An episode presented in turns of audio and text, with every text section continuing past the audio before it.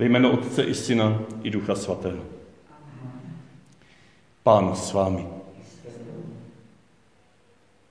Nedávno mě do ruky padl jeden článek, který pojednával o tom, co je důležité pro člověka, který prezentuje veřejně nějaký projev, kázání, přednášku. A kromě jiného, třeba dobré přípravy, nebo vědět, včas, kdy skončit, tak tam taky říkali, že je dobře mít první větu naučenou. Jo, aby jsme odstartovali fakt nějakou dobrou větou, která to tematizuje nebo vtáhne lidi, nebo si řekne to nejdůležitější. A jsem si uvědomil, že tady v našem prostředí katolickém, tak to máme o to jednodušší, že takovou větu máme předepsanou. Možná se si ji ani nevšimli, protože někdo třeba přichází úplně po té první větě až, ale liturgie počítá s tím, že chodí lidé pozdě, tak tu první větu opakuje ještě třikrát. Víte, co to je za větu? Pán s vámi. Jo, to se zopakuje ještě před evangeliem, ještě na začátku té velké eucharistické modlitby. A ještě na začátku toho nejdůležitějšího silem vše svaté, vyslání zpět do všedního života. Čtyřikrát tato věta zazní, je možné ji zaměnit za to milost našeho Pána Ježíše Krista, láska Otcova a společenství Ducha Svatého, ať je s vámi se všemi. Je to totéž. Ten Pán je společenství. Ten Pán je trojice, která se sdílí a vylevá ze svého středu svoji lásku na nás teď a tady. Tak když už jsme tady teď všichni, tak si to pojďme ještě jednou zopakovat. I s tou odpovědí. Pán s vámi. Děkuji ti, Ježíši, že jsi nám otevřel tento tanec trojice, že do něj můžeme vstoupit i dnešní večer, že nás jednocuješ na našich cestách, ať jsou jakékoliv. Že teď a tady můžeme slavit tvoji lásku uprostřed nás a stát se její součástí. Otevři naše srdce, naše smysly, naše těla, celý náš život pro toto tvé společenství lásky. Abychom se jim nechali fascinovat, abychom se jim nechali proniknout, abychom se stali jeho součástí a tak byli jeho svědky před každým, ke kterému nás posíláš.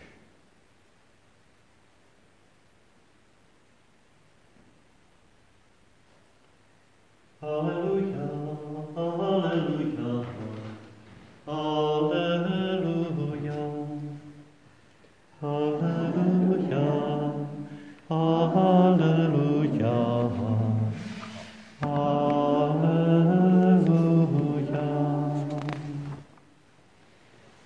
mě poslal, abych přinesl chudým radostnou zvěst abych vyhlásil zajatým propuštění. Aleluja, aleluja, aleluja. Pán s vámi. Slova svatého Evangelia podle Lukáše. Ježíš promluvil v synagoze. Dnes se naplnilo toto písmo, které jste právě slyšeli. Všichni mu přisvědčovali. Divili se milým slovům z jeho úst a říkali, není to syn Josefu? Řekl jim, jestli mi připomenete přísloví, lékaři, uzdrav sám sebe. Udělej i tady ve svém domově to, o čem jsme slyšeli, že se stalo v Kafarna. Dále jim řekl, Amen, pravím vám, žádný prorok není vítan ve svém domově. Říkám vám podle pravdy, mnoho vdov bylo v izraelském národě za dnů Eliášových, kdy se nebe zavřelo na tři léta a šest měsíců a nastal veliký hlad po celé zemi. Ale k žádné z nich nebyl poslán Eliáš, jen k vdově do Sarepty v Sidonsku. A mnoho malomocných bylo v izraelském národě za proroka Elizea, ale nikdo z nich nebyl očištěn, jenom Náman ze Sýrie. Když to slyšeli, všichni v synagoze vzplanuli hněvem. Zvedli se a vyhnali ho ven z města a vedli až na sráz hory, na níž bylo vystavěno jejich město, aby ho srazili dolů. On však prošel jejich středem a ubíral se dál.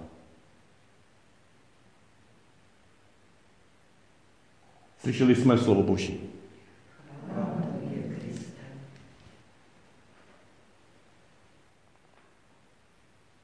Lazare, pojď ven. Rozvažte ho a nechte ho odejít.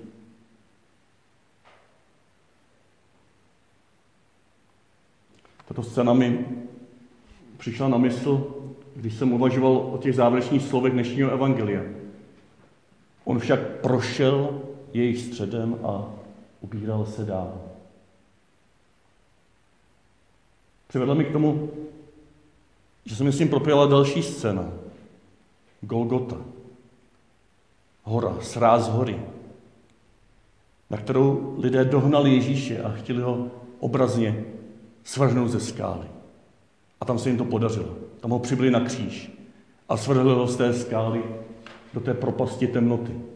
Bože můj, bože můj, proč si mě opustil?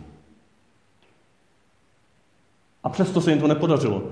Přesto Ježíš z této temnoty vystoupil, dotknut otcovou láskou a ubíral se dál jako skříšený pán. Jako ten pán s námi. Myslím, že tato scéna na Golgotě je klíčem k pochopení dnešního evangelia. A dnešní evangelium může nám pomoci pochopit golgotskou scénu, golgotský příběh. Ježíš prochází naším středem, prochází tím středem hněvu, prochází vším protivenstvím, kterého žene až na okraj srázu, dokonce ho stvrhne až za jeho okraj, do té temnoty pekel, a ubírá se dál. Jako skříšený pán, jako pán, kterého se tento náš hněv nemůže dotknout, nebo alespoň mu nemůže zamezit jít dál. Co to bylo za hněv v tom dnešním příběhu? Slyšeli jsme, splanuli hněvem. Proč splanuli hněvem, když předtím navazujeme na minulou neděli, Ježíš dostává svitek, rozvine ho, čte proroka Izajáše. V tom ekumenickém překladu, když se podívám přímo do 61. kapitoly proroka Izajáše, tak měl před sebou, on to měl spíš v Septuagintě, v řeckém překladu, kdo ví, nebo spíš to potom Lukáš citoval podle řeckého překladu. Ale v tom, co máme před sebou my, duch panovníka hospodina je nade mnou, Hospodin mě pomazal k tomu, abych nesl radostnou zvěst pokorným. Poslal mě obvázat rány s kroušeným srdcem. Vyhlásil zajacům svobodu a vězňům propuštění. Vyhlásit léto hospodinovi přízně, den pomsty našeho Boha. Potěšit všechny truchlící, pozvednout truchlící ze Sionu, dát jim místo popela na hlavu čelenku, olej veselý místo truchlení, závoj chvály místo ducha bez naděje, Nazvou je stromy spravedlnosti a sadba hospodinova k jeho oslavě. Ježíš toto cituje a zarazí se uprostřed. Jakoby se lekne toho verše Den pomsty našeho Boha. Jakoby když čte a on prožívá, že to je o něm, že může toto slovo vztáhnout na sebe, přicházejícího Mesiáše, který tuší ve svém lidství, že ho otec obdařil tímto posláním, tímto pomazáním, aby se zarazil v četbě tohoto verše a řekl si, ne, to, to ne. Pomsta našeho Boha, to by mohl špatně pochopit. To teď citovat nebudu, ono to nám patří, je to boží slovo. Ale teď a tady jen si postavit před oči tu širokou otcovou náruč. Chci jim postavit před oči to léto milosti hospodinovi, které je otevřené pro všechny a které se teď a tady dnes naplňuje. Aby tomu dodal potom ještě větší srozumitelnost, tak používá dva příběhy. Zase z první smlouvy, ze starého zákona. O vdově ze Sarepty v Sidonsku, to je pohanský kraj. A Námanovi ze Sýrie, opět pohanský region. Pro tehdejší židovské posluchače to byly regiony opravdu vyhlášené hříchem, pohanstvím, postojem, který, se kterým nesouznili, který odsuzovali. A možná tady jsme na stopě toho jejich hněvu. Tady přichází někdo, kdo si nejen osobuje na sebe vztahovat nebo na dnešní dny vztahovat zaslíbení proroka Eziáše, příchod Mesiáše, který přináší milostivé léto, kde se odpouštěly hříchy, kde se osvobozovali lidé se zajetí dluhů, ze zajetí všech možných nedobrých vztahů, ze zajetí nemocí. On si nejenom osobuje právo říkat, dnes se toto naplnilo, ale on dokonce říká, ono to platí úplně pro všechny.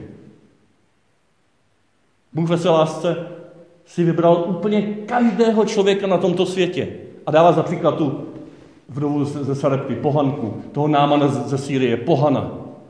Dává za příklad ty, kterým jeho posluchači pohrdali. Dává za příklad ty, kterým oni upírali to privilegium, které oni sami prožívali možná jako židé, prožívali privilegium vyvolenosti božího národa, privilegium prvotnosti boží lásky pro ně. Oni prožívali privilegium, že se nazývali božími dětmi, že Boha zývali jako otce. A najednou nějaký truhlá z Nazareta jim bude říkat, že v něm toto zaslíbení se rozšiřuje na všechny národy? Nenaštvalo by vás to? Nenaštvalo by vás, když chodíte od mala do kostela, všechno plníte, chodíte do synagogy v tehdejší době, všechno plníte, všechny příkazy, zákazy, 613 příkazů a zákazů, každou sobotu jste, nebo každý pátek večer jste v synagoze, abyste naplnili šabat. Každou sobotu dodržujete všechny ty zákazy a neděláte nic a spočíváte v toře, rozjímáte o toře jako o zákonu, teda e, jako zákonníci a ptáte se zákonníků, co máte plnit, co nemáte plnit. A teď najednou přijde nějaký nímant, který řekne, boží přízeň si nemůžete zasloužit. Boží přízeň je předem darovaná úplně vůči každému člověku. Každý je božím dítětem. Každý je Bohem stejně jedinečně milován. Řečí toho nádherného filmu nebo knihy Chatrč, si vzpomínáte, kdo se to viděl, jo, tam ten taťka nebo ta taťka, když se ho ptá Mac, a prosím tě, existuje vůbec na světě někdo, v kom ty nemáš zvláštní zalíbení? Koho si zvlášť neoblíbila? Koho nemáš zvlášť ráda?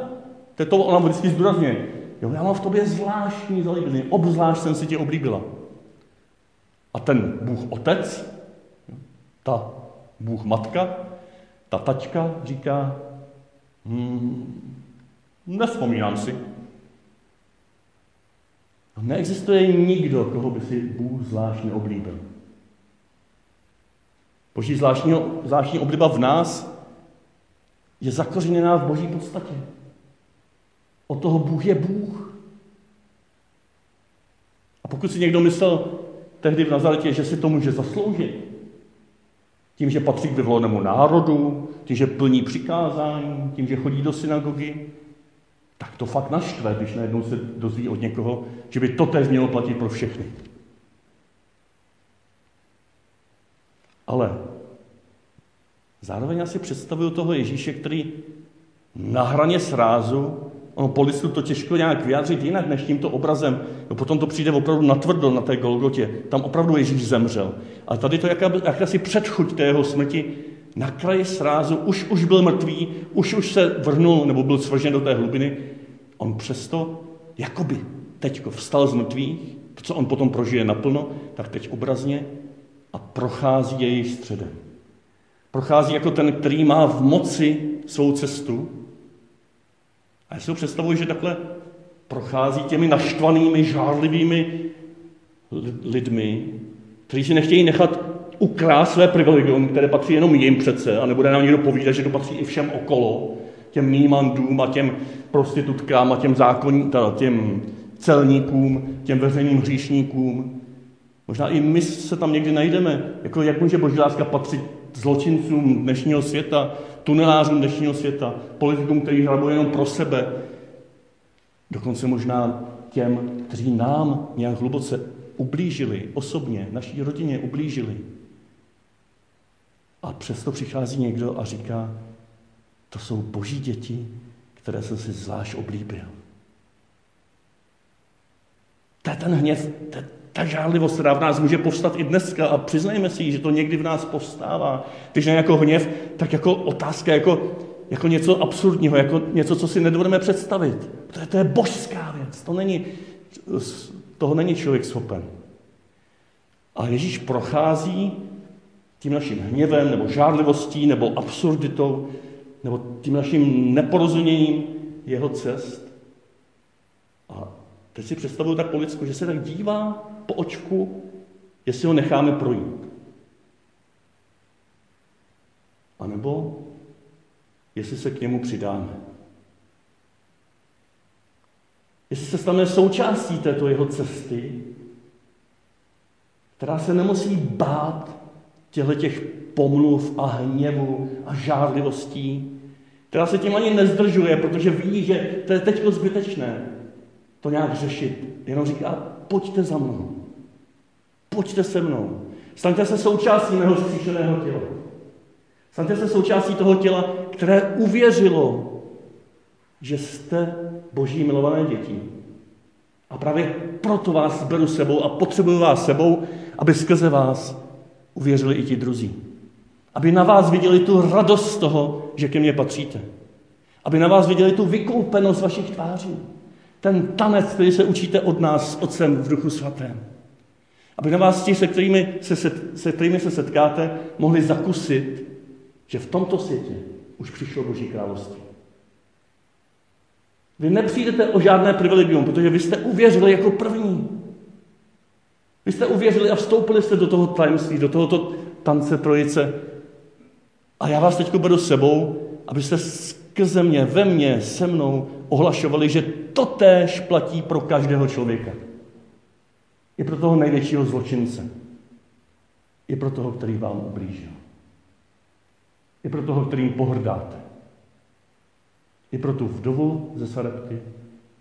I pro toho námana nebo Nímanda z Nošovic, ze Sýrie, ze zlámané hoty. I pro toho, kterým pohrdáte. I pro toho, kterého se bojíte. Pojďte se mnou a spolu se mnou se nemusíte bát. Můžete projít, jako já teď procházím skrze váš hněv, tak budete procházet se mnou skrze pohrdání a výsměch a možná i útoky a úklady těch, kteří proti vám budou brojit. A budou. Nebude to jednoduché. Ale můžete se stát součástí mého zkříšeného těla. Jaký jiný postoj vložit do vínku člověku, který se touží stát z učedníka služebníkem Evangelia.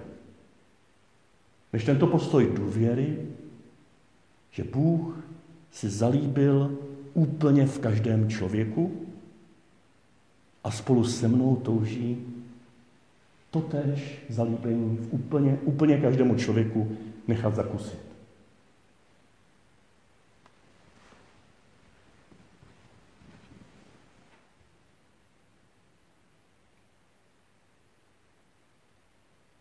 Pojďme domů, čeká nás to čtvrté, pán s vámi, ale abychom si ho zvnitřnili, tak já vám navrhuji pro tentokrát to trošku pozměnit. No někdy to, co pořád opakujeme stejně dokola, tak, tak jako sklouzne po nás. Já navrhuji, protože to, co se zaběhlo, pán s vámi i s tebou, to je takový jako hodně uvnitř. Jo? Já na bráchu, brácha na mě. Jo? Já vám požehnám, vy mě požehnáte. Co se dneska místo toho řekli, já řeknu, pán s námi, jako se všemi, i se mnou, a odpovíme i s nimi. Jo, myslíte na někoho, kdo opravdu je ve vašem okolí, kdo nezná Ježíše, s kým máte nějaký vztah, ale kdo prostě žije úplně v jiném světě a toužíte, aby jednou Ježíše poznal. Zkuste se něj třeba celý týden modlit. A začít tím, že řekneme i s nimi a budeme vědět, jako na koho teď to poženání také směřujeme. Pán s námi. Požnej vás i všechny tyto vaše blízké nebo vzdálené, na které myslíte a které potkáte během tohoto týdne. Všemohoucí a věrný Bůh, Otec i Syn i Duch Svatý. Amen. Jděte ve jménu Páně. Amen.